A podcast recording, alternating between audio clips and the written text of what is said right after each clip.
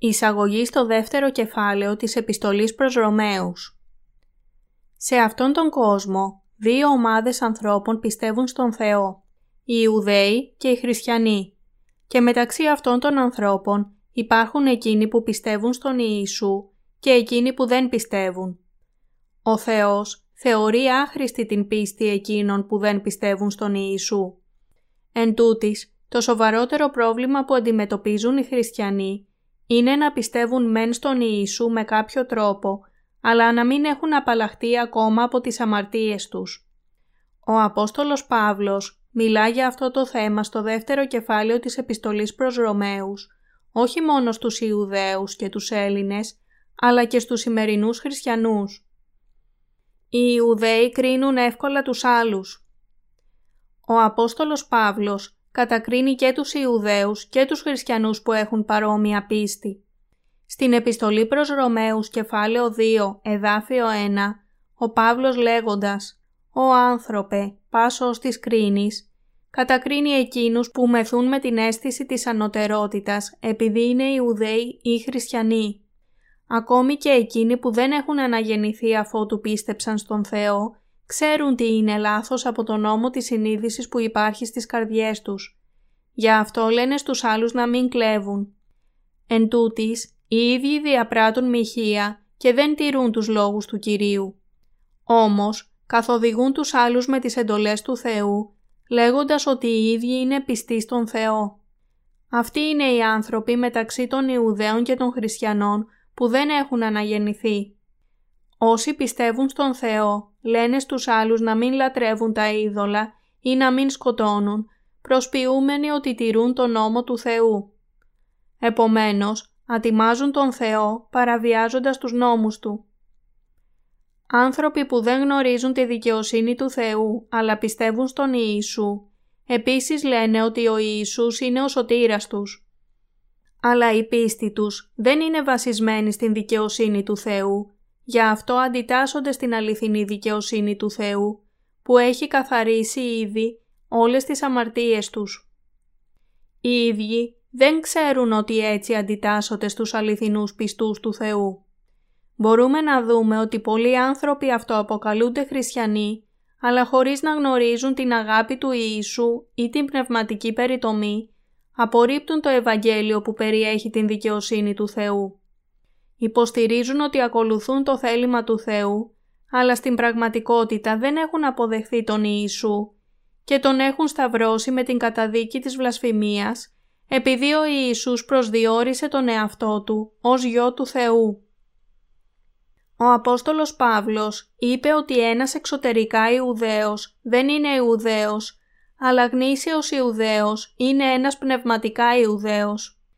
Αυτοί υποστηρίζουν ότι είναι άνθρωποι του Θεού και ότι είναι μέρος του έθνους του Θεού. Αλλά πώς μπορούν οι Ιουδαίοι να πιστέψουν στον Θεό όταν απορρίπτουν τον Ιησού ως σωτήρα τους; Ο Απόστολος Παύλος λέει ότι η περιτομή είναι αυτή της καρδιάς. Κατά πνεύμα, ουχή κατά γράμμα. Ρωμαίους, κεφάλαιο δεύτερο, εδάφιο 29. Αληθινοί πιστοί στον Θεό είναι όσοι πιστεύουν στην πνευματική περιτομή. Αυτή είναι δίκαιη εκπίστεως. Από ποιον θα πρέπει να λάβουν αναγνώριση και έπαινο οι πιστοί του Θεού; Πρέπει να τα λάβουν από τον Θεό. Ο Παύλος είπε «Του οποίου ο έπαινος είναι ουχή εξ ανθρώπων, αλλά εκ του Θεού». Ρωμαίους, κεφάλαιο δεύτερο, εδάφιο 29.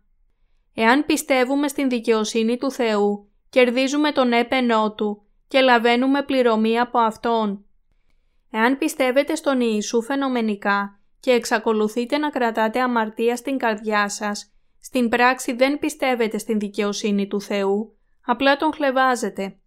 Επομένως, θα λάβετε την κρίση όπως ένας άπιστος. Ποιοι είναι εκείνοι που αγνοούν την αλήθεια του Θεού; Είναι οι άνθρωποι που ακολουθούν σοβαρότερα τα ανθρώπινα λόγια παρά τον Λόγο του Θεού. Οργανώνονται στις διάφορες θρησκευτικές έκτες στον χριστιανισμό και αντιτάσσονται στον Θεό. Ενώνοντας τη δύναμή τους, απορρίπτουν και στέκονται ενάντια στην δικαιοσύνη της σωτηρίας του Θεού. Μπορείτε να υποθέσετε τι τιμωρίες θα έρθουν σε αυτούς τους ανθρώπους. Η τιμωρία για αυτούς που αντιτάσσονται στον Θεό. Οι στίχοι 8 και 9 λένε «Εις δε τους φιλονίκους και απειθούντας μένει στην αλήθειαν, πειθωμένους δε στην αδικίαν, θέλει είστε θυμός και οργή, θλίψεις και στενοχωρία επιπάσαν ψυχήν ανθρώπου του εργαζομένου το κακόν, Ιουδαίου ούτε πρώτον και Έλληνος. Θλίψη και στεναχώρια θα έρθουν σε κάθε ανθρώπινη ψυχή που κάνει το κακό.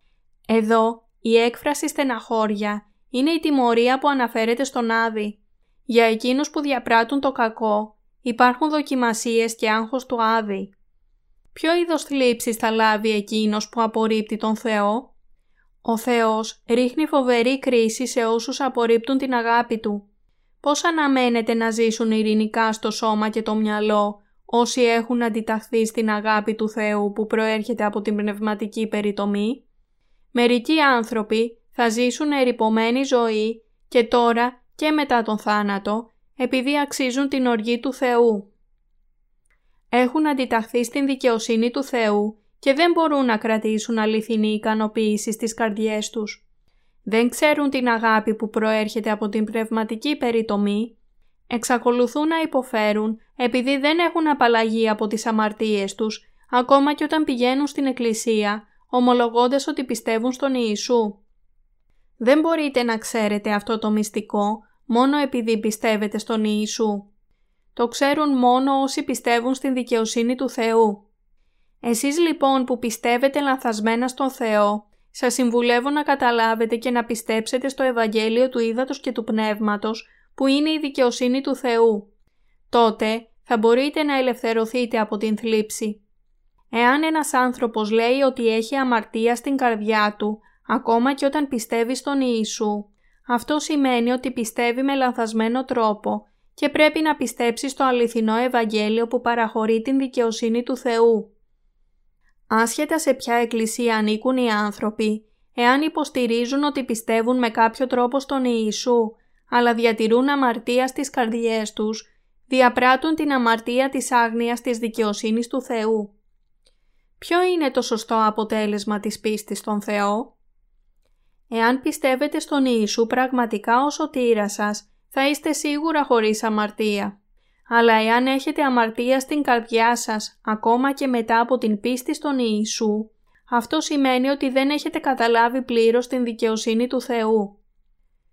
Ο Κύριος που έσωσε όλους τους αμαρτωλούς από τις αμαρτίες τους, έχει ήδη έρθει με σαρκική μορφή, έσωσε τους αμαρτωλούς και έγινε ο σωτήρας όλων των πιστών. Μπορεί λοιπόν να έχει αμαρτία κάποιος άνθρωπος που πιστεύει πραγματικά στο Ίδωρ και το Άγιο Πνεύμα; Από τη στιγμή που πιστεύει στον Ιησού ο άνθρωπος, δεν πρέπει να έχει αμαρτία αν πραγματικά πιστεύει στην δικαιοσύνη του Θεού. Επειδή όμως αγνοεί την δικαιοσύνη του Θεού, αν και κατά κάποιον τρόπο πιστεύει στον Ιησού, γι' αυτό η καρδιά του έχει αμαρτία. Επομένως, πρέπει να σταματήσετε αμέσως το πείσμα σας. Έχω πιστέψει στον Ιησού λανθασμένα. Με ποιον τρόπο λοιπόν θα έπρεπε να γνωρίσω και να πιστέψω στον Ιησού; Έχω φτάσει στο σημείο να καταλάβω ότι ο Σταυρός είναι σημαντικός στην πίστη του Ιησού αλλά και το βάπτισμά του είναι επίσης πολύ ουσιαστικό.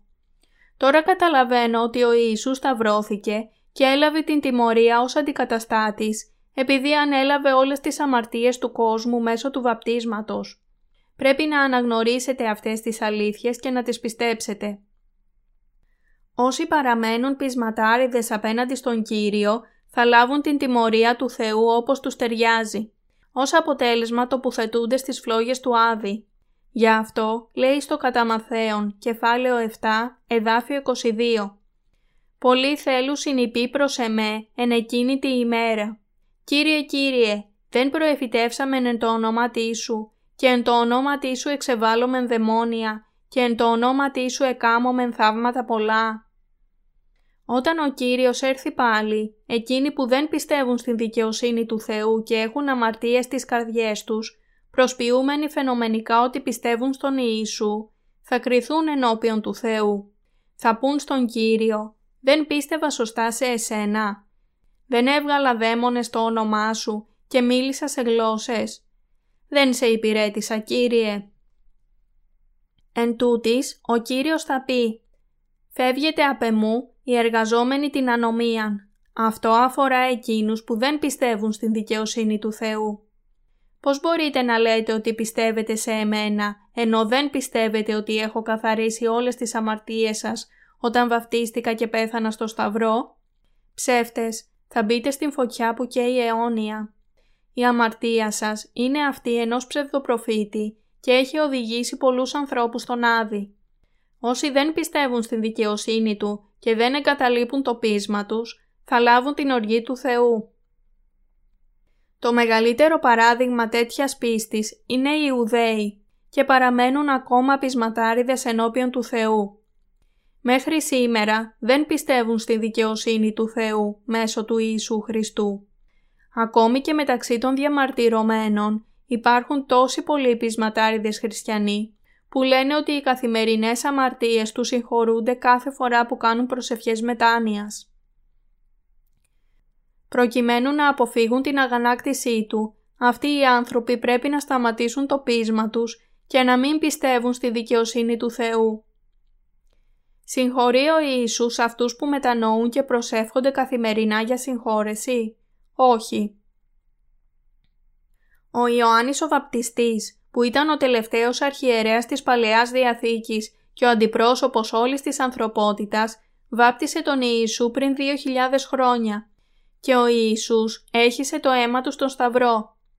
Έτσι εκπλήρωσε την δικαιοσύνη του Θεού και καθάρισε με μιας τις αμαρτίες όλης της ανθρωπότητας.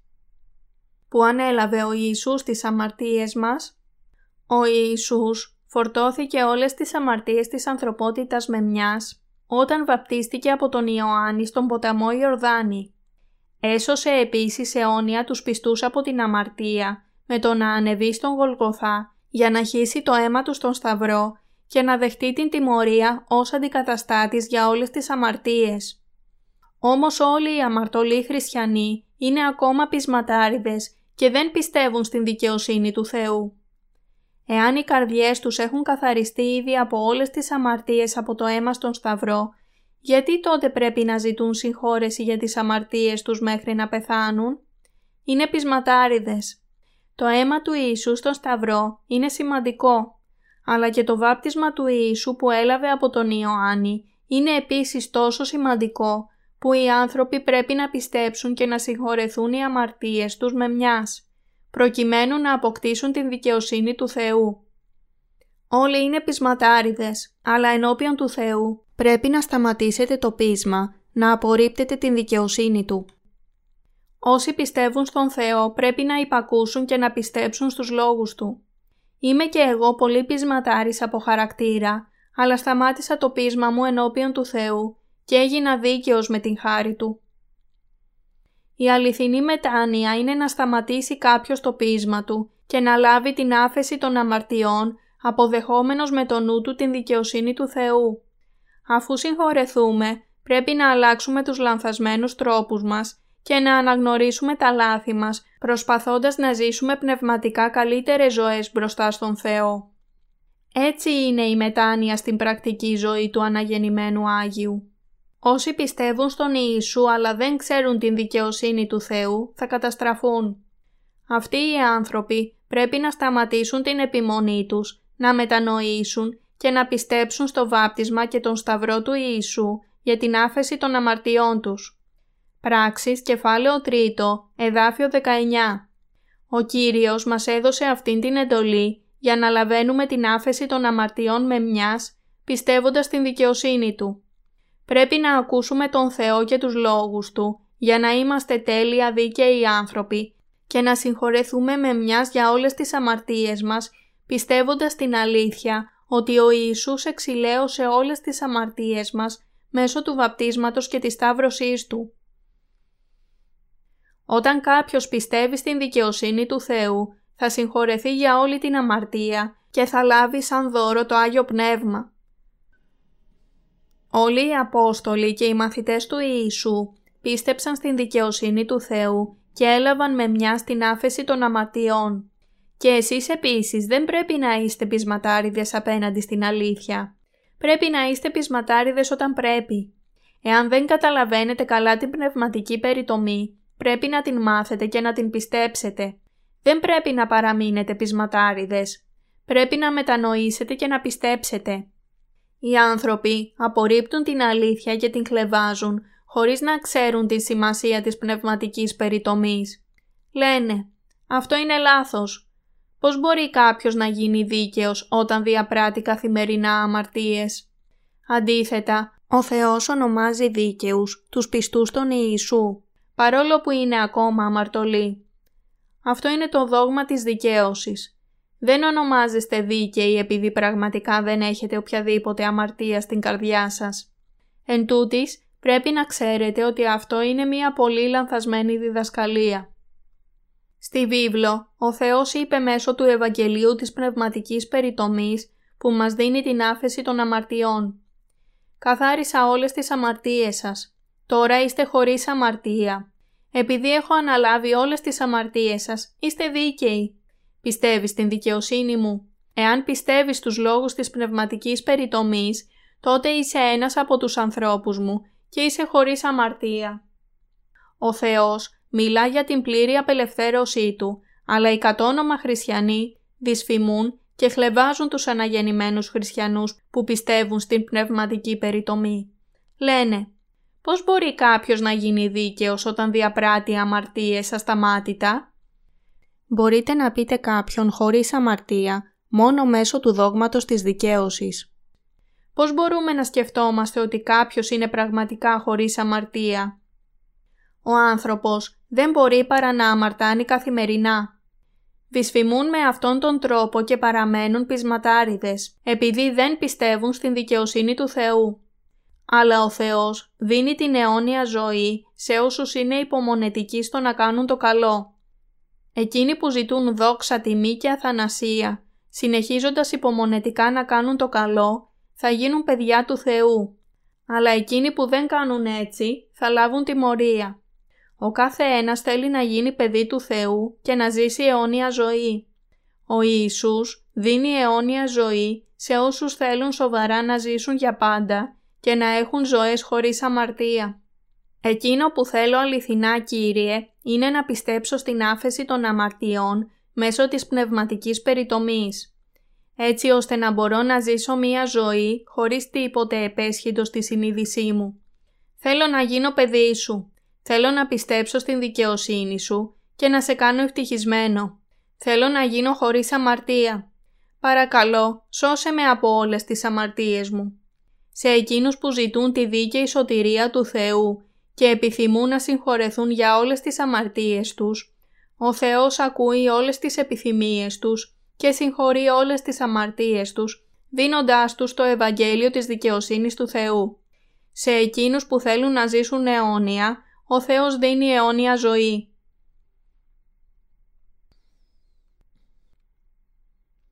Τι είναι η πνευματική περιτομή; Αυτό σημαίνει την άφεση των αμαρτιών που πραγματοποιήθηκε μέσω του βαπτίσματος του Ιησού και του αίματος του στον Σταυρό. Το αίμα του αμνού είναι η αντικαταστατική τιμωρία, ενώ το βάπτισμα του Ιησού από τον Ιωάννη σημαίνει ότι οι αμαρτίες του κόσμου μεταβιβάστηκαν στον Ιησού. Ακόμα και σήμερα, ο χριστιανισμός δεν μπορεί να αγνοήσει την Παλαιά Διαθήκη, επειδή τότε δεν μπορεί να πιστέψει στην Καινή Διαθήκη. Στις Άγιες Γραφές μπορούμε να διαπιστώσουμε ότι η πνευματική περιτομή και το αίμα του αμνού στο τελετουργικό Πάσχα είναι πολύ σχετικά. Στην επιστολή Α Ιωάννου, κεφάλαιο 5, εδάφιο 6, λέει ότι ο Ιησούς ήρθε ουχή δια του ύδατος μόνον, αλλά δια του ύδατος και του αίματος. Ο Ιησούς δεν ήρθε μόνο από το είδωρ ή από το αίμα, αλλά και από τα δύο. Πρέπει να πιστέψετε στην πνευματική περιτομή που περιλαμβάνεται στους λόγους του ύδατος, του αίματος και του πνεύματος, για να ελευθερωθείτε από όλες τις αμαρτίες σας. Διαβάζοντας το κεφάλαιο 12 της εξόδου, είχα μερικές απορίες σχετικά με την πνευματική περιτομή. Τι σημαίνει το κεφάλαιο 12 της εξόδου; Κοίταξα προσεκτικά ξανά και ξανά ολόκληρο το κεφάλαιο και όλες τις σχετικές περικοπές στη βίβλο και συνειδητοποίησα ότι οι Ισραηλίτες μπορούσαν να συμμετέχουν στη γιορτή του Πάσχα επειδή είχαν λάβει την περιτομή. Και στην Καινή Διαθήκη λέει ότι ο Ιησούς δεν έχισε απλά το αίμα του στο σταυρό, αλλά έχισε το αίμα του επειδή βαφτίστηκε από τον Ιωάννη. Ο Θεός έδωσε στους Ισραηλίτες δύο διατάξεις για την νόμιμη εορτή του Πάσχα. Να έχουν λάβει προηγουμένως την περιτομή και έπειτα να φάνε το κρέας του αμνού του Πάσχα. Αυτό ήταν η πνευματική περιτομή της Παλαιάς Διαθήκης. Στην Καινή Διαθήκη είπε ότι οι αμαρτίες μας μεταβιβάστηκαν στον Ιησού με το βάπτισμα του Ιωάννη και ότι έχισε το αίμα του στο Σταυρό. Ανακάλυψα ότι η αποδοχή αυτών των γεγονότων οδήγησε στην αλήθεια της λήψης της πνευματικής περιτομής. Ο Ιησούς Χριστός βαπτίστηκε από τον Ιωάννη στον Ιορδάνη. Με τον τρόπο αυτό φορτώθηκε τις αμαρτίες του κόσμου και γι' αυτό έπρεπε να πεθάνει στον Σταυρό για να λάβει την τιμωρία στη θέση μας. Μπορείτε να δοκιμάσετε την σωτηρία από όλες τις αμαρτίες και τις ανομίες, αποδεχόμενος αυτήν την αλήθεια στην καρδιά σας. Για να λάβει κάποιος την σωτηρία από όλη την αμαρτία, πρέπει να πιστέψει στην δικαιοσύνη του Θεού, η οποία μπορεί να μας δώσει την πνευματική περιτομή. Οι άνθρωποι πρέπει να αναγνωρίσουν αυτήν την αλήθεια. Αναγνώστες μου, πρέπει να αντιληφθείτε την αλήθεια ότι η πνευματική περιτομή στην Παλαιά Διαθήκη και το βάπτισμα του Ιησού στην Καινή Διαθήκη διαμορφώνουν ένα ζευγάρι όσον αφορά την άφεση των αμαρτιών. Ο Ιησούς δεν τιμωρήθηκε επειδή είχε αμαρτήσει, αλλά πέθανε στον Σταυρό για την ανθρωπότητα, επειδή είχε βαπτιστεί και ήταν φορτωμένο στο σώμα του τις αμαρτίες του κόσμου. Αυτή είναι η πίστη εκείνων που έχουν λάβει την πνευματική περιτομή. Όσοι πιστεύουν στην δικαιοσύνη του Θεού μέσω της πνευματικής περιτομής δεν έχουν καμία αμαρτία επειδή πιστεύουν αληθινά στον Ιησού. Λυπάμαι όσους πιστεύουν με κάποιον τρόπο στον Ιησού, αλλά δεν έχουν λάβει την πνευματική περιτομή από τον Θεό. Πρέπει να πιστέψουν στην αλήθεια ότι ο Ιησούς ανέλαβε όλες τις αμαρτίες του κόσμου όταν τον βάπτισε ο Ιωάννης. Δυστυχώς, οι περισσότεροι χριστιανοί πιστεύουν μόνο στο Σταυρό και όχι στο βάπτισμα του Ιησού. Κατά συνέπεια, δεν έχουν την πίστη στην δικαιοσύνη του Θεού. Πρέπει να ξέρουμε ότι πρέπει να πιστέψουμε ό,τι μας έχει πει ο Θεός στις Άγιες Γραφές. Πρέπει να κατεδαφίσουμε τα δόγματα και τις διδασκαλίες των θεολόγων και να πιστέψουμε μόνο στους λόγους του Θεού που θα μας οδηγήσουν στην δικαιοσύνη Του. Αυτό επειδή τα λόγια χωρίς την δικαιοσύνη Του δεν είναι αληθινά λόγια του Θεού. Το Ευαγγέλιο χωρίς την πνευματική περιτομή δεν είναι πλήρες. Γι' αυτό στην βίβλο ο Θεός μίλησε τόσο συχνά για την περιτομή στην Παλαιά Διαθήκη και το βάπτισμα του Ιησού στην Καινή Διαθήκη. Με άλλα λόγια, μιλά για την περιτομή και το αίμα του αμνού του Πάσχα στην Παλαιά Διαθήκη, παράλληλα με το βάπτισμα του Ιησού και το αίμα του στην Καινή Διαθήκη. Πρέπει να πιστέψουμε σε αυτήν την αλήθεια για να λάβουμε την πνευματική περιτομή. Εν τούτης, εάν δεν πιστεύουμε σε αυτήν την αλήθεια, θα μείνουμε έξω από την Βασιλεία του Θεού. Εκπληρώθηκε η δικαιοσύνη του Θεού μόνο από το αίμα του στον Σταυρό. Αυτό δεν είναι σωστό. Η δικαιοσύνη του Θεού ολοκληρώθηκε και με το βάπτισμα του Ιησού και με το αίμα του στο Σταυρό. Έτσι, λάβαμε την πνευματική περιτομή στις καρδιές μας, όχι μόνο από το χύσιμο του αίματος του στον Σταυρό, αλλά και με το βάπτισμα που έλαβε από τον Ιωάννη. Η πνευματική περιτομή μπορεί να είναι δυνατή για μας, δεδομένου ότι ο Ιησούς καθάρισε πραγματικά όλες τις αμαρτίες μας μέσω του βαπτίσματός Του και του εξηλαστικού θανάτου Του στον Σταυρό.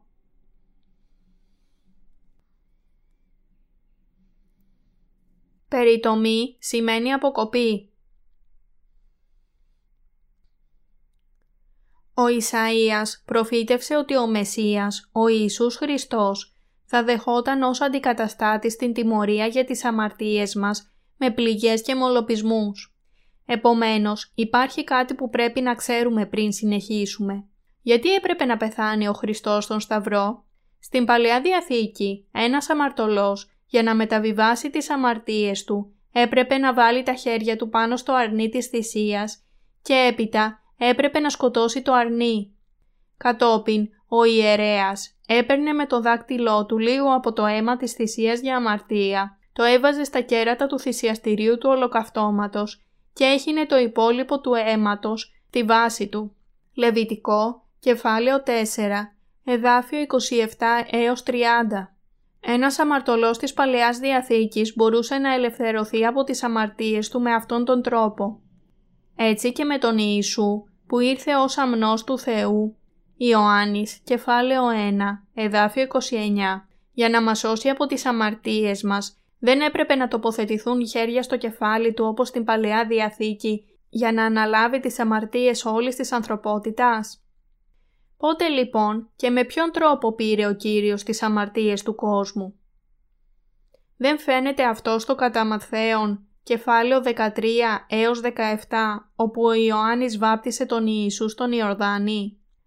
Αυτό έγινε όπως το Λεβιτικό της Παλαιάς Διαθήκης, όπου λέει συνεχώς ότι ο αμαρτωλός θέλει επιθέσει την χείρα αυτού επί την κεφαλήν του ολοκαυτώματος. Λεβιτικό, κεφάλαιο 1, εδάφιο 4, κεφάλαιο 3, εδάφιο 8, κεφάλαιο 4, εδάφιο 29, για να μεταβιβάσει τις αμαρτίες. Ο αρχιερέας στην Παλαιά Διαθήκη έπρεπε να βάλει τα χέρια του στο κεφάλι του αρνιού και να μεταβιβάσει τις αμαρτίες τις δικές του και όλων των Ισραηλιτών. Λεβιτικό, κεφάλαιο 16, εδάφιο 21. Ύστερα έπαιρνε λίγο από το αίμα του και το έβαζε στα κέρατα του θυσιαστηρίου του ολοκαυτώματος και έχινε το υπόλοιπο αίμα στη βάση του. Με αυτόν τον τρόπο λάβαιναν την άφεση των αμαρτιών. Με παρόμοιο τρόπο, η άφεση των αμαρτιών μας πραγματοποιήθηκε με το βάπτισμα του Ιησού από τον Ιωάννη και το αίμα του στον Σταυρό. Αυτή ήταν η δικαιοσύνη του Θεού και η πνευματική περιτομή που ο Θεός θέλησε να μας δώσει μέσα στη βίβλο. Επομένως, εμείς που πιστεύουμε στην δικαιοσύνη του Θεού, ελευθερωθήκαμε από τις αμαρτίες μας με το βάπτισμα του Ιησού από τον Ιωάννη και το αίμα του στον Σταυρό. Όταν αντιλαμβανόμαστε την έννοια του βαπτίσματος του Ιησού στην Καινή Διαθήκη σε σχέση με την περιτομή στην Παλαιά Διαθήκη, τότε πιστεύουμε στην δικαιοσύνη του Θεού και δεχόμαστε την πνευματική περιτομή στις καρδιές μας. Η αληθινή πνευματική περιτομή στην Καινή Διαθήκη Ας δούμε στο κατά Ματθαίον, κεφάλαιο 3, εδάφια 13 έως 15. Τότε έρχεται ο Ιησούς από της Γαλιλαίας εις τον Ιορδάνην προς τον Ιωάννην, δια να βαπτιστεί υπ' αυτού. Ο δε Ιωάννης εκόλυεν αυτόν λέγον «Εγώ χρειαν έχω να βαπτιστώ υπό σου και εσύ έρχεσαι προς εμέ». Αποκριθείς δε ο Ιησούς είπε προς αυτόν «Άφες τώρα, διότι ούτως είναι πρέπον εις ημάς να εκπληρώσομεν πάσαν δικαιοσύνη». Τότε αφήνει αυτόν. Ο Ιωάννης ο βαπτιστής βάπτισε τον Ιησού στον Ιορδάνη. Έβαλε τα χέρια του επάνω στο κεφάλι του Ιησού και τον βάπτισε. Βαπτίζω στα αρχαία ελληνικά σημαίνει βυθίζω ή βάζω κάτω από το νερό. Για να πεθάνει ο Ιησούς στο σταυρό για τις αμαρτίες μας, έπρεπε πρώτα να αναλάβει τις αμαρτίες μας μέσω του βαπτίσματος. Γι' αυτό βαπτίστηκε πρώτα από τον Ιωάννη και έπειτα βυθίστηκε κάτω από το νερό. Γιατί βαφτίστηκε; Επειδή όταν βαφτίστηκε μπόρεσε να εκπληρωθεί όλη η δικαιοσύνη του Θεού. Ήταν σωστό και ταιριαστό που πήρε τις αμαρτίες της ανθρωπότητας μέσω του βαπτίσματος και που έγινε Θεός και σωτήρας μας. Ήταν πολύ σωστό για τον Ιησού να πεθάνει στον Σταυρό φορτωμένο στο σώμα του όλες τις αμαρτίες μας μέσω του βαπτίσματός του. Το πρώτο πράγμα που έκανε ο Ιησούς στη δημόσια ζωή του ήταν να λάβει το βάπτισμα. Βάπτισμα στα αρχαία ελληνικά σημαίνει πλήσιμο, θάψιμο, μεταφορά και μεταβίβαση. Στην Παλαιά Διαθήκη η δέκατη ημέρα του έβδομου μήνα ήταν η ημέρα του εξυλασμού των Ισραηλιτών και ο Ααρών έβαζε τα χέρια του επάνω στον τράγο της θυσίας για να μεταβιβάσει όλες τις αμαρτίες των Ισραηλιτών. Από τους δύο τράγους, ο ένας προσφερόταν στον Θεό και ο άλλος γινόταν προσφορά για εξηλαίωση ενώπιον των Ισραηλιτών. Λεβιτικό, κεφάλαιο 16 Στην Καινή Διαθήκη, ο Ιησούς ανέλαβε όλες τις αμαρτίες μας με τη βάπτισή του από τον Ιωάννη. Την επόμενη ημέρα από το βάπτισμά του, ο Ιωάννης έδειξε με το δάχτυλό του σε αυτόν και είπε «Ιδού, ο αμνός του Θεού, ο έρον την αμαρτίαν του κόσμου». Ιωάννης κεφάλαιο 1, εδάφιο 29 Πρέπει να αναγνωρίσετε ότι η πνευματική περιτομή δεν είναι δυνατή μόνο πιστεύοντας το αίμα του. Ας ξεκινήσουμε από την επιστολή 1η Ιωάννου, κεφάλαιο 5, εδάφιο 4. Διότι πάνω ότι εγεννήθη εκ του Θεού, νικά των κόσμων.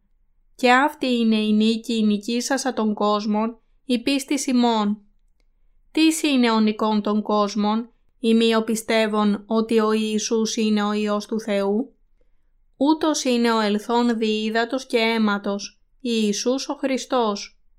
Ουχή δια του ύδατος μόνον, αλλά δια του ύδατος και του αίματος. Και το πνεύμα είναι το οποίον μαρτυρεί, επειδή το πνεύμα είναι η αλήθεια. Διότι τρεις είναι οι μαρτυρούντες εν το ουρανό, ο Πατήρ, ο Λόγος και το Άγιον Πνεύμα. Και ούτε οι τρεις είναι εν. Και τρεις είναι οι μαρτυρούντες εν τη γη, το πνεύμα και το είδωρ και το αίμα.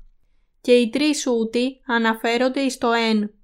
Εάν δεχόμεθα την μαρτυρία των ανθρώπων, η μαρτυρία του Θεού είναι μεγαλύτερα, διότι αυτή είναι η μαρτυρία του Θεού, την οποία εμαρτύρησε περί του Ιού αυτού. Όστις πιστεύει στον Υιόν του Θεού, έχει την μαρτυρία εν εαυτό. Όστις δεν πιστεύει στον Θεόν, έκαμεν αυτόν ψεύστην, διότι δεν επίστευσεν εις την μαρτυρίαν την οποίαν εμαρτύρησεν ο Θεός περί του Ιού αυτού. Και αυτή είναι η μαρτυρία, ότι η ζωή είναι αιώνιον, έδωκε εις ημάς ο Θεός, και αυτή η ζωή είναι εν το Υιό αυτού. Όστις έχει τον Υιόν, έχει την ζωήν. Όστις δεν έχει τον Υιόν του Θεού, την ζωήν δεν έχει. Α Ιωάννου, κεφάλαιο 5, εδάφια 4 έως 12. Ποια είναι η απόδειξη της πνευματικής περιτομής; Είναι η πίστη στο βάπτισμα του Ιησού και στο αίμα του ως σωτηρία μας. Η νίκη που έχει νικήσει τον κόσμο είναι το είδωρ και το αίμα. Ούτως είναι ο ελθόν διείδατος και αίματος, Ιησούς ο Χριστός. Ουχή δια του ύδατος μόνον, αλλά δια του ύδατος και του αίματος. Και το πνεύμα είναι το οποίον μαρτυρεί, επειδή το πνεύμα είναι η αλήθεια και τρεις είναι οι μαρτυρούντες εν τη γη, το πνεύμα και το είδωρ και το αίμα. Αυτοί είναι οι μάρτυρες που δείχνουν ότι ο Θεός είναι Θεός μας και σωτήρας μας. Πιστοποιούν ότι ο Θεός ήρθε στη γη με ανθρώπινη σάρκα, ανέλαβε όλες τις αμαρτίες μας στο σώμα Του, μέσω του βαπτίσματός Του, έχισε το αίμα Του στον σταυρό για λογαριασμό μας και έτσι μας ελευθέρωσε από όλες τις αμαρτίες μας. Στην Καινή Διαθήκη, το Ευαγγέλιο της Πνευματικής Περιτομής αποτελείται από το είδωρ και το αίμα. Στην Καινή Διαθήκη, το είδωρ είναι το βάπτισμα που έλαβε ο Ιησούς από τον Ιωάννη και το αίμα σημαίνει τον θάνατό του στον Σταυρό. Το βάπτισμα του Ιησού είναι το αντίστοιχο με την περιτομή στην Παλαιά Διαθήκη. Το βάπτισμα του Ιησού από τον Ιωάννη είναι απόδειξη ότι μέσω αυτού οι αμαρτίες μας μεταβιβάστηκαν σε Αυτόν.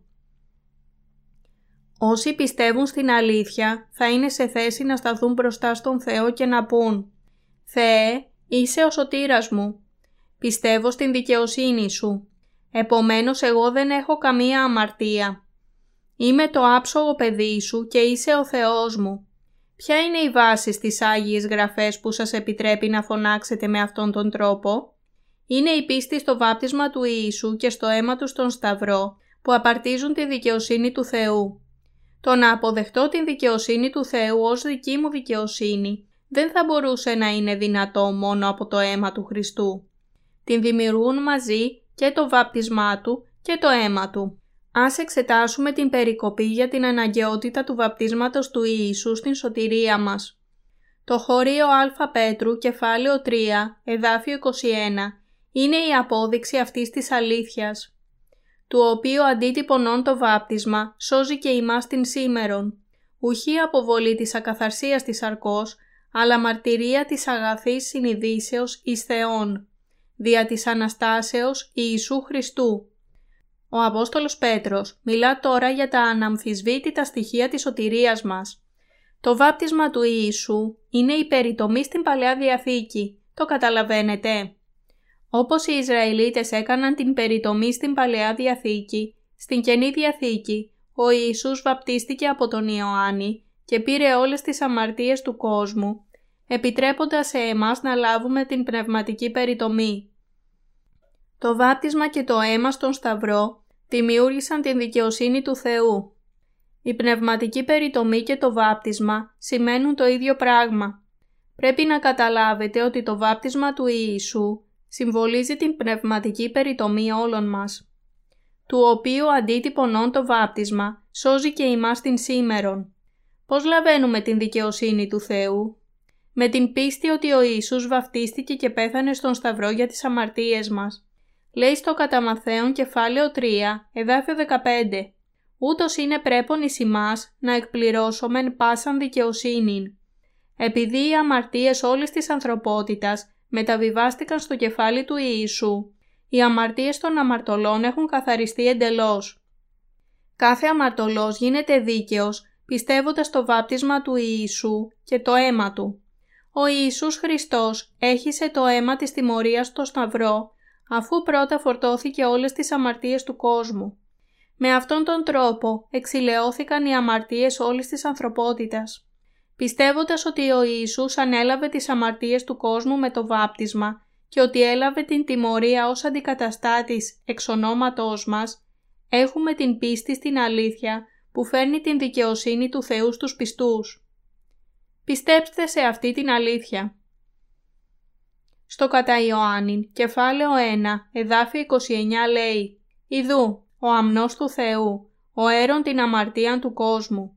Ο Ιησούς είναι ο Υιός του Θεού και εκπλήρωσε την υπόσχεσή του της περιτομής, αναλαμβάνοντας τις αμαρτίες όλων των αμαρτωλών ως δημιουργός μας. Αυτή είναι η αληθινή πίστη που φέρνει στις καρδιές μας την πνευματική περιτομή, η οποία είναι η δικαιοσύνη του Θεού. Ο Ιησούς είναι η αληθινή δικαιοσύνη μας. Πρέπει να ευχαριστούμε τον Ιησού. Πρέπει να τον ευχαριστήσουμε για το βάπτισμα και το αίμα Του που μας επιτρέπουν να λάβουμε την πνευματική περιτομή. Το χωρίο Α Πέτρου, κεφάλαιο 3, εδάφιο 21 συνεχίζει. Ουχή αποβολή της ακαθαρσίας της αρκός, αλλά μαρτυρία της αγαθής συνειδήσεως εις Θεόν. Η ακαθαρσία της σάρκας ενός ανθρώπου δεν αφαιρείται απλά επειδή πιστεύει στον Ιησού ως πραγματικό του σωτήρα. Μπορείτε να λάβετε την άφεση των αμαρτιών με την πίστη ότι όλες οι αμαρτίες σας μεταβιβάστηκαν στον Ιησού με το βάπτισμά Του και το αίμα Του που χύθηκε στον Σταυρό. Η λήψη της άφεσης των αμαρτιών συμβαίνει στην καρδιά σας όταν ομολογείτε τον Ιησού ως σωτήρα σας. Πραγματοποιείτε στην καρδιά του πιστού. Εάν πιστέψετε στον σωτήρα με την καρδιά σας, θα εξηλαιωθείτε από τις αμαρτίες σας. Αν και η σάρκα σας είναι ακόμα ακάθαρτη και διαπράτετε καθημερινά ανομίες. Αλλά δεν υπάρχει καμία αμαρτία. Δέχεστε την δικαιοσύνη του Θεού με την πίστη πως όταν ο Ιησούς βαφτίστηκε, όλες οι αμαρτίες μεταβιβάστηκαν σε Αυτόν και ότι δεν υπάρχουν άλλες αμαρτίες στην καρδιά σας.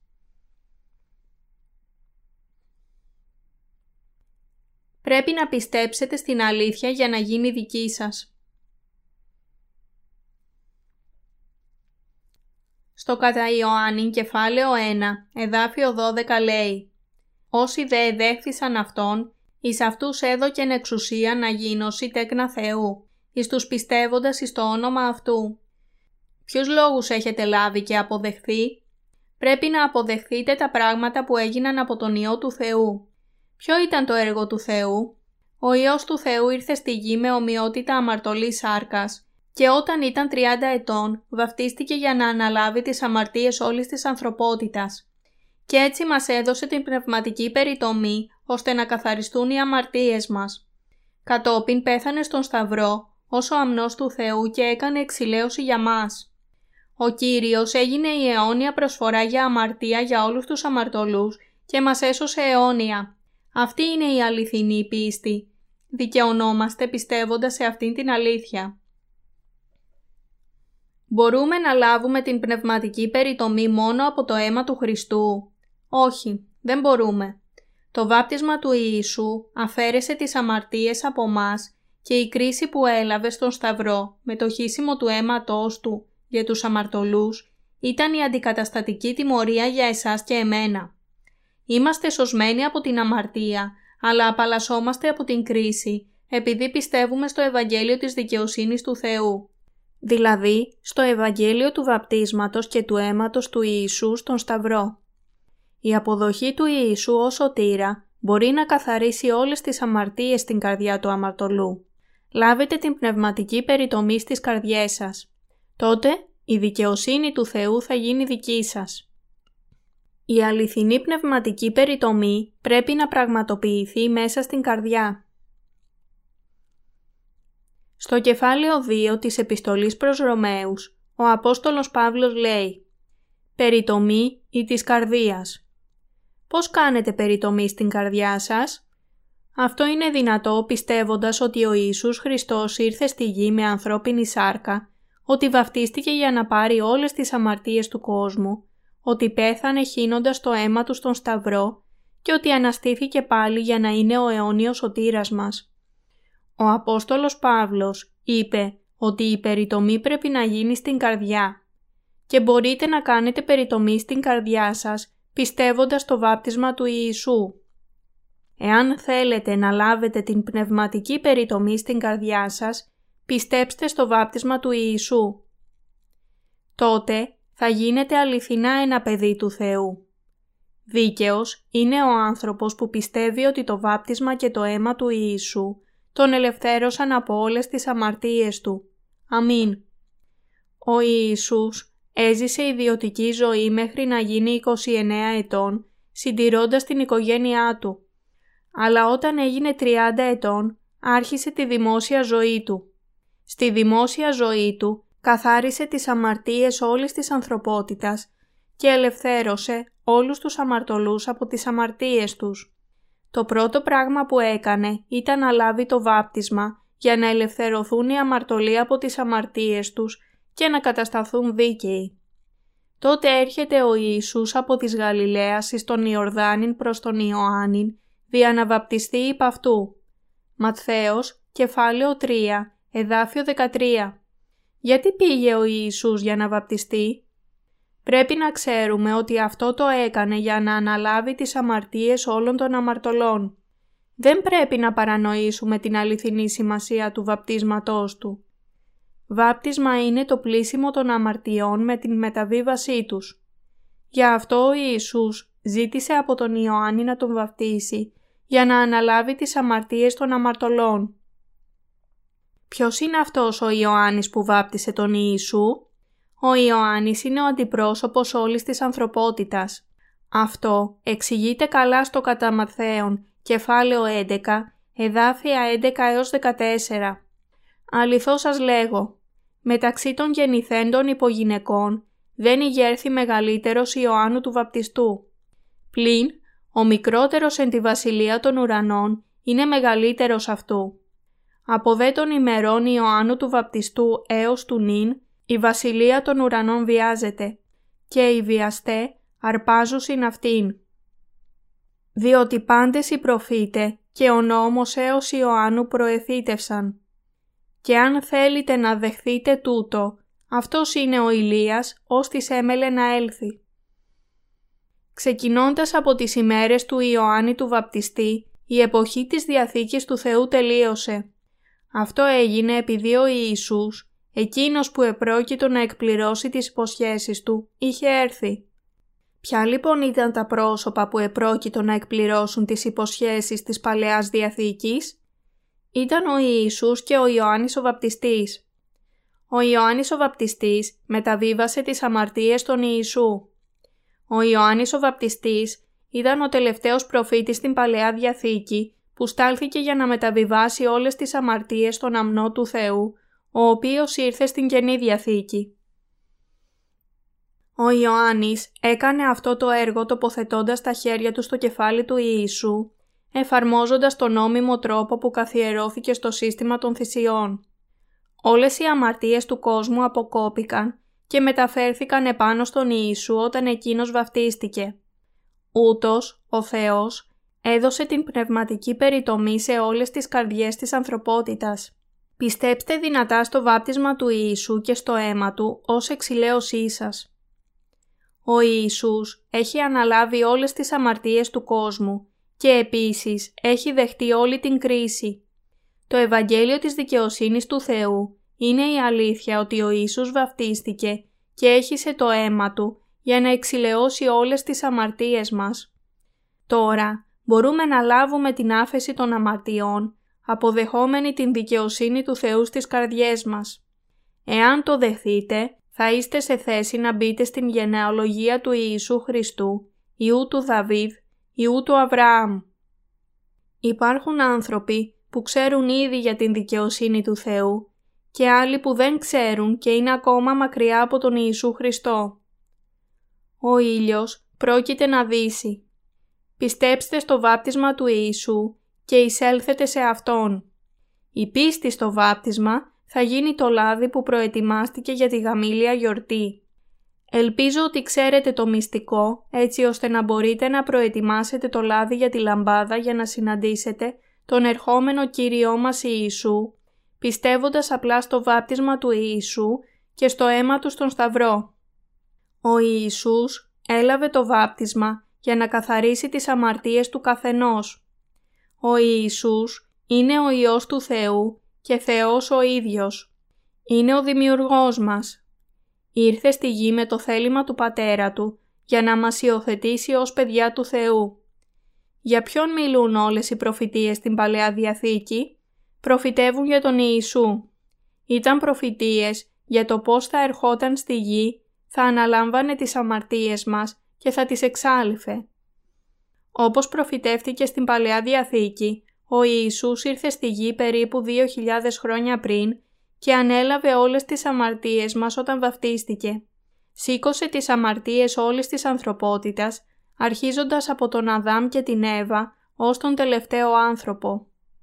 Λάβετε την πνευματική περιτομή στις καρδιές σας. Η περιτομή είναι της καρδίας. Ρωμαίους, κεφάλαιο 2, εδάφιο 29. Όταν πιστεύετε στο βάπτισμα του Ιησού, θα λάβετε αυτόματα την περιτομή της καρδιάς. Περιτομή της καρδιάς σημαίνει την αποβολή των αμαρτιών από τις καρδιές μας όταν αναγνωρίζουμε ότι όλες οι αμαρτίες μεταβιβάστηκαν στον Ιησού με το βάπτισμά Του. Έχετε λάβει την περιτομή της καρδιάς; Πιστεύοντας την περιτομή της καρδιάς, όλες οι αμαρτίες θα καθαριστούν με πίστη. Αποδέχεστε πραγματικά την αλήθεια της πνευματικής περιτομής στην καρδιά σας; Έχουν περάσει περίπου 2.000 χρόνια από τότε που ο Ιησούς ήρθε στη γη, βαφτίστηκε και πέθανε στον Σταυρό. Πρέπει μόνο να αποδεχθούμε αυτό το γεγονός και να το δεχτούμε στις καρδιές μας σήμερα. Η περιτομή είναι της καρδίας μπορούμε να λάβουμε την περιτομή στο νου και στις καρδιές μας, πιστεύοντας την αλήθεια. Όλοι έχουμε λάβει την απελευθέρωση, πιστεύοντας την δικαιοσύνη του Θεού. Ακόμα και αν η κρίση του Θεού για την γη έρχεται, δεν θα φοβηθούμε. Όσοι πιστεύουν στην δικαιοσύνη του Θεού, δεν θα δεχτούν την κρίση του Θεού. Η κρίση του Θεού περιορίζεται σε όσους δεν έχουν αποδεχτεί την δικαιοσύνη του Θεού στις καρδιές τους. Γιατί παραστρατούν σήμερα χριστιανοί που πιστεύουν στον Ιησού, γιατί ζουν με αγωνία; Αυτό συμβαίνει επειδή πιστεύουν για την σωτηρία τους μόνο στο αίμα του Ιησού. Τώρα πρέπει να αναγνωρίσετε ότι διαψεύδατε τον Θεό με το πείσμα σας και να επιστρέψετε στην αλήθεια ότι ο Ιησούς πήρε όλες τις αμαρτίες μας με το βάπτισμα στον Ιορδάνη. Τότε η πνευματική περιτομή θα λάβει χώρα στην καρδιά σας. Εάν πιστέψεις και στο βάπτισμα του Ιησού και στο αίμα Του, η πνευματική περιτομή θα λάβει χώρα στην καρδιά σου και δεν θα λάβεις την κρίση του Θεού, αλλά θα γίνεις παιδί Του. Ο Θεός θα γίνει ο Θεός σου και εσύ θα γίνεις ένας από τους ανθρώπους Του. Αν υπάρχουν μεταξύ σας άνθρωποι που πιστεύουν στον Ιησού, αλλά εξαρτώνται μόνο από το αίμα του Ιησού, θα επιθυμούσα να σας υποβάλω μία ερώτηση. Είναι η πνευματική μας περιτομή και η δικαιοσύνη του Θεού μόνο από το αίμα του Σταυρού. Η σωτηρία μας ολοκληρώνεται όχι μόνο από το αίμα, αλλά με το βάπτισμα του Ιησού, το αίμα του και το πνεύμα. Η δικαιοσύνη του Θεού επιτέχθηκε όταν ενωθήκαμε με τον Χριστό.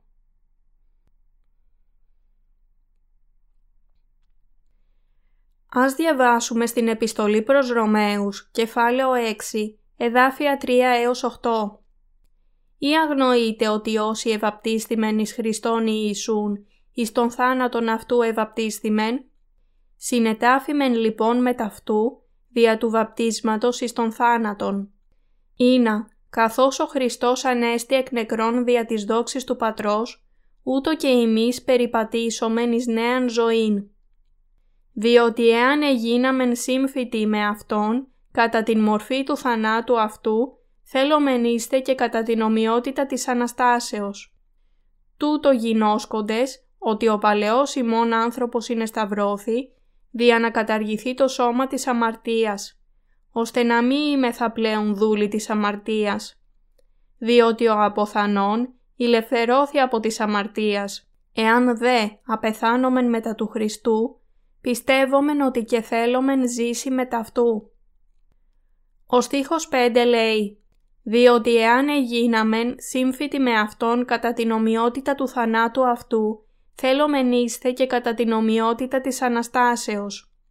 Η βίβλος λέει ότι ο μισθός της αμαρτίας είναι θάνατος, δηλαδή όποιος έχει αμαρτία θα χαθεί και θα πάει στον Άδη. Δεν είχατε όλοι σας αμαρτία πριν πιστέψετε ολοκληρωτικά στην αλήθεια του Ιησού Χριστού; Ναι, ακόμα και αν έχετε το μικρότερο ποσό αμαρτίας, θα πάτε στον Άδη και θα λάβετε την κρίση. Εν τη λίμνη δικαιωμένη με πυρ και θείον. Αποκάλυψη, κεφάλαιο 21, εδάφιο 8. Εάν επρόκειτο να πληρώσουμε την ποινή των αμαρτιών μας που είναι θάνατος, ποτέ δεν θα μπορούσαμε να σωθούμε από την αμαρτία.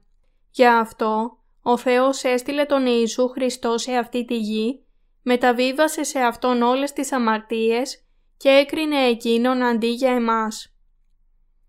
Ο Θεός μας έσωσε όλους επειδή μας αγάπησε τόσο πολύ.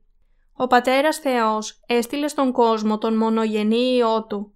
Μεταβίβασε όλες τις αμαρτίες του κόσμου στον Υιό Του μέσω του βαπτίσματος και τον σταύρωσε με τα καρφιά, έτσι ώστε να χύσει το αίμα Του για να εξηλαιώσει όλες τις αμαρτίες. Πιστεύοντας σε αυτό, ενωνόμαστε με τον Ιησού. Ο μισθός της αμαρτίας είναι θάνατος. Όλοι είχαμε αμαρτίες στις καρδιές μας και προοριζόμασταν για να πάμε στον Άδη εξαιτίας εκείνων των αμαρτιών. Αλλά αντί για μας που ήμασταν προορισμένοι για τον Άδη, ο Ιησούς ανέλαβε τις αμαρτίες με τον να βαπτιστεί στον Ιορδάνη και τιμωρήθηκε ως αντικαταστάτης μας στον Σταυρό. Κατά συνέπεια, ο θάνατός του έγινε δικός μας θάνατος, επειδή με το βάπτισμά του ανέλαβε όλες τις αμαρτίες μας. Αυτή είναι η πίστη της Ένωσης με τον Χριστό. Πολλοί άνθρωποι εξακολουθούν να πιστεύουν στον Ιησού με τον θρησκευτικό τρόπο. Πηγαίνουν στις εκκλησίες και χύνουν δάκρυα, εξομολογούμενοι τις αμαρτίες τους και ζητώντας συγχώρεση. Σταματήστε το αυτό αμέσως και πιστέψτε στην δικαιοσύνη του Θεού και θα κερδίσετε ειρήνη από τον Θεό στην καρδιά σας. Ο Ιησούς βαφτίστηκε και πέθανε στον Σταυρό για να μας σώσει και ελπίζω ότι πιστεύετε σε αυτό το Ευαγγέλιο. Ο Θεός μας δίδαξε για την άφεση των αμαρτιών μέσω του Μωυσή. Ο Μωυσής αποδέχθηκε την εντολή του Θεού και πήγε στην Αίγυπτο για να ελευθερώσει τον λαό του, τους Ισραηλίτες. Έτσι πήγε στην Αίγυπτο με την σύζυγο και τον γιο του πάνω σε έναν γάιδαρο. Εκείνη τη νύχτα εμφανίστηκε ο άγγελος του Θεού και προσπάθησε να σκοτώσει τον Μωυσή. Τότε η σύζυγός του Σεπφόρα πήρε βιαστικά μία αιχμηρή πέτρα και έκοψε την ακροποστία του γιού της και την πέταξε στα πόδια του Μωυσή λέγοντας «Βεβαίως, νυμφίος εμάτων είσαι είσαι με». Έξοδος, κεφάλαιο 4, εδάφιο 25 Η αλήθεια σε αυτήν την περικοπή είναι τούτη. Ούτε ο γιος του Μωυσή δεν θα μπορούσε να θεωρηθεί ως άνθρωπος του Θεού, εάν δεν του έκαναν περιτομή. Γι' αυτό ο Θεός επρόκειτο να τον σκοτώσει. Ο Θεός είπε ότι οι Ισραηλίτες δεν θα λογαριάζονταν λαός του, εάν δεν είχαν περιτμηθεί. Η περιτομή στην Παλαιά Διαθήκη ήταν το σημάδι ότι ήσουν ένας από τον λαό του Θεού. Ο Θεός έπρεπε να κάνει τον Μωυσή να το αναγνωρίσει αυτό. Έτσι, η σύζυγος του Μωυσή έκοψε γρήγορα την ακροποστία του γιού της και την πέταξε λέγοντας «Βεβαίως νυμφίος εμάτων είσαι, είσαι με». Ο Θεός προσπάθησε να σκοτώσει τον Μωυσή επειδή δεν είχε κάνει περιτομή στον γιο του. Ακόμα και αν κάποιος ήταν απόγονος του Αβραάμ, θα αποκοβόταν από τους Ισραηλίτες εάν δεν είχε περιτομή. Μόνο όσοι είχαν περιτμηθεί θα μπορούσαν να φάνε το κρέας του αμνού του Πάσχα και να βάψουν το ανώφλι και τους δύο παραστάτες της πόρτας τους με το αίμα του αμνού. Παρόμοια, μόνο όποιος έχει πνευματική περιτομή μπορεί να συμμετέχει στην Θεία Κοινωνία. Όσοι δεν έχουν αυτήν την πίστη, δεν μπορούν ποτέ να μπουν στη δικαιοσύνη του Θεού και επομένως δεν θα είναι σε θέση να συμμετέχουν στην δόξα του Θεού. Ο Απόστολος Παύλος ήταν Ιουδαίος. Έκανε περιτομή όταν ήταν 8 ημερών και μεγάλωσε στα πόδια του Γαμαλιήλ. Ήταν λόγιος της Παλαιάς Διαθήκης. Έτσι, ο Παύλος κατάλαβε καλά γιατί βαπτίστηκε ο Ιησούς Χριστός στον ποταμό Ιορδάνη και γιατί έπρεπε να πεθάνει στον Σταυρό.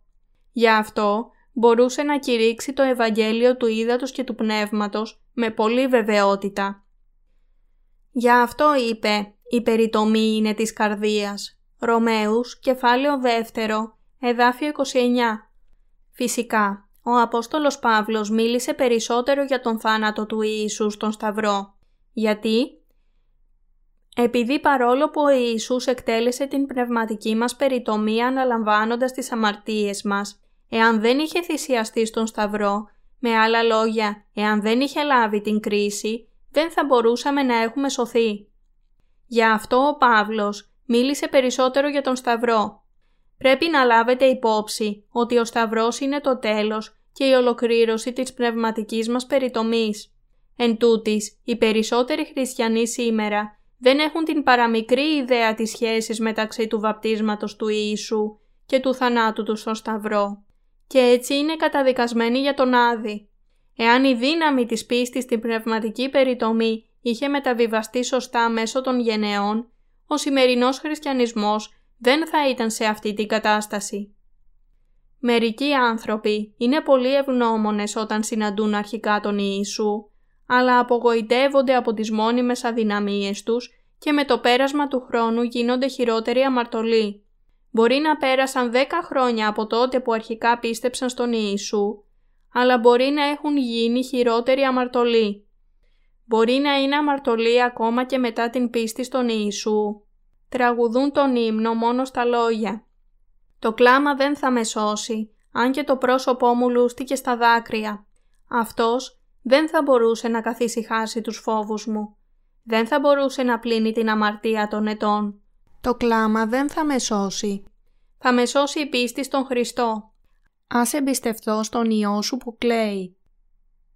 Ας εμπιστευτώ στο έργο που έχει κάνει. Στα χέρια Του, Κύριε βοήθησέ με να τρέξω.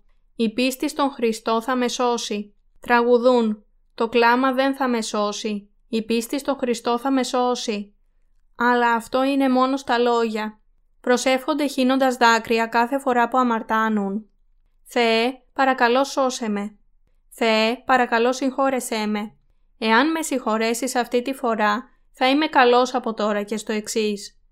Όταν ένας χριστιανός αμαρτάνει, εξομολογείται, φωνάζει και ζητά την συγχώρεση και έπειτα αισθάνεται καλύτερα. αλλά κάποιος που το επαναλαμβάνει αυτό για χρόνια γίνεται πιο αμαρτωλός στην καρδιά του από όταν πίστεψε αρχικά στον Ιησού πριν δέκα χρόνια. Αυτός ο άνθρωπος ρωτάει με παράπονο «Γιατί πίστεψα στον Ιησού τόσο νωρίς» Έπρεπε να πιστέψω σε Αυτόν όταν θα ήμουν 80 ετών ή λίγο πριν από την τελευταία μου πνοή. Πίστεψα πάρα πολύ νωρίς. Αυτό συμβαίνει επειδή νόμιζε ότι θα ζήσει σύμφωνα με το θέλημα του Θεού, αλλά δεν έγινε έτσι. Για κάθε αμαρτία του ανθρώπου πρέπει να υπάρξει μία κρίση. Γι' αυτό ο Ιησούς βαπτίστηκε και κρίθηκε στον Σταυρό, χύνοντας το πολύτιμο αίμα Του, έτσι ώστε να μπορεί να μας σώσει από τις αμαρτίες μας. Αναστήθηκε από τους νεκρούς σε τρεις ημέρες. Ο Πατέρας Θεός ανέστησε τον Ιησού. Ένας άνθρωπος που πιστεύει στην πνευματική περιτομή μπορεί και πρέπει να ζήσει την ζωή της διάδοσης του Ευαγγελίου. Η πνευματική περιτομή είναι η απόδειξη ότι γίναμε παιδιά του Θεού και είναι η δικαιοσύνη του Θεού. Το βάπτισμα του Ιησού είναι η απόδειξη ότι οι αμαρτίες μας μεταβιβάστηκαν σε Αυτόν και το πολύτιμο αίμα Του στο Σταυρό είναι η απόδειξη ότι έχει πληρώσει όλη την ποινή των αμαρτιών μας με την λήψη της αντικαταστατικής τιμωρίας. Πιστεύετε στον Ιησού αλλά παραμένετε αμαρτωλοί στην καρδιά σας; Αυτή είναι αιρετική πίστη. Στην επιστολή προς Τίτων κεφάλαιο 3 εδάφιο 10 λέει «Ερετικών άνθρωπων με μίαν και δευτέραν ουθεσίαν παρετού, εξεύρων ότι διεφθάρει ότι ούτως και αμαρτάνει όν αυτοκατάκριτος. Όσοι έχουν ερετική πίστη είναι αμαρτωλοί που καταδικάζουν οι ίδιοι τον εαυτό τους. Επιμένουν ότι είναι αμαρτωλοί ακόμα και αν τους απειλήσεις με θάνατο. Είναι πάρα πολλοί πεισματάριδες για να αλλάξουν την παρανόησή τους. Ο Θεός λέει σε αυτούς τους αμαρτωλούς «Είσαι ερετικός, είσαι αμαρτωλός, δεν είσαι παιδί μου και θα καταλήξεις στις αιώνιες φλόγες του Άδη. Όσοι πιστεύουν στον Ιησού, αλλά δεν έχουν αποδεχθεί την δικαιοσύνη του Θεού ή την πνευματική περιτομή του βαπτίσματος και του αίματος του Ιησού, είναι αιρετικοί χριστιανοί και μεγάλοι αμαρτωλοί που δεν μπορούν παρά να ομολογήσουν την αμαρτωλότητά τους ενώπιον του Θεού. Οι αμαρτωλοί που δεν πιστεύουν στην δικαιοσύνη του Ιησού δεν μπορούν να μπουν στη βασιλεία Του. Όσοι έχουν γίνει δίκαιοι πιστεύοντας τον Ιησού, έχουν τις αποδείξεις ότι έχουν την πνευματική περιτομή στις καρδιές τους. Και να οι αποδείξεις. Ο Ιησούς είναι Θεός που ήρθε με σαρκική μορφή ανθρώπου. Βαφτίστηκε και έχισε το αίμα του στον Σταυρό. Ο Ιησούς ήρθε στη γη και βαπτίστηκε από τον Ιωάννη τον Βαπτιστή για να αναλάβει τις αμαρτίες του κόσμου. Δέχτηκε την τιμωρία στον Σταυρό για να καταστήσει τέλεια την πίστη εκείνων που πιστεύουν στην πνευματική περιτομή. Αναστήθηκε από τους νεκρούς σε τρεις ημέρες και έγινε ο ζωντανός μας σωτήρας. Αυτή είναι η πολύ ορθή σωτηρία της δικαιοσύνης του Θεού, που είναι όχι μόνο από το αίμα, αλλά από το είδωρ, το αίμα και το Άγιο Πνεύμα. Αυτά είναι οι σημαντικές αποδείξεις της πνευματικής περιτομής που μαρτυρεί την τέλεια σωτηρία του σε εμάς. Αγαπητοί μου χριστιανοί, αποδεχτείτε στις καρδιές σας ότι η σωτηρία μας δεν πραγματοποιήθηκε μόνο από το αίμα του Ιησού, αλλά από το είδωρ, το αίμα και το Άγιο Πνεύμα. Ο Θεός έχει αφαιρέσει τις αμαρτίες του κόσμου και έχει εξαλείψει πλήρως την καταδίκη από μας όχι μόνο αφαίρεσε τις αμαρτίες μου, αλλά και τις αμαρτίες του κόσμου, αρχίζοντας από τον Αδάμ ως τις αμαρτίες του τελευταίου ανθρώπου στη γη. Τις πήρε όλες με το βάπτισμα και το αίμα του. Η λήψη της πνευματικής περιτομής θα σώσει κάθε έναν που πιστεύει στην δικαιοσύνη του Θεού, η οποία εκπληρώθηκε από τον Ιησού που ήρθε από το είδωρ και το αίμα. Όλες οι αμαρτίες του κόσμου έχουν αφαιρεθεί με το βάπτισμα του Ιησού από τον Ιωάννη. Τώρα, εκείνοι που πιστεύουν στην πνευματική περιτομή δεν μπορεί να έχουν αμαρτία στις καρδιές τους. Ο Ιησούς αναστήθηκε από τους νεκρούς και με την δικαιοσύνη του ανάστησε τις ψυχές μας που ήταν χαμένες στην αμαρτία. Ο Θεός μας ψάχνει με το Ευαγγέλιο του βαπτίσματος του Ιησού, του αίματός Του και του Πνεύματος και τώρα μπορούμε να σωθούμε μέσω της πνευματικής περιτομής. Η πνευματική περιτομή ήταν το σχέδιο του Θεού ήδη πριν από τη δημιουργία για όσους πιστεύουν στο πρόσωπο του Ιησού. Τώρα και εσείς που πιστεύετε στην δικαιοσύνη του Θεού έχετε λάβει επίσης την πνευματική περιτομή.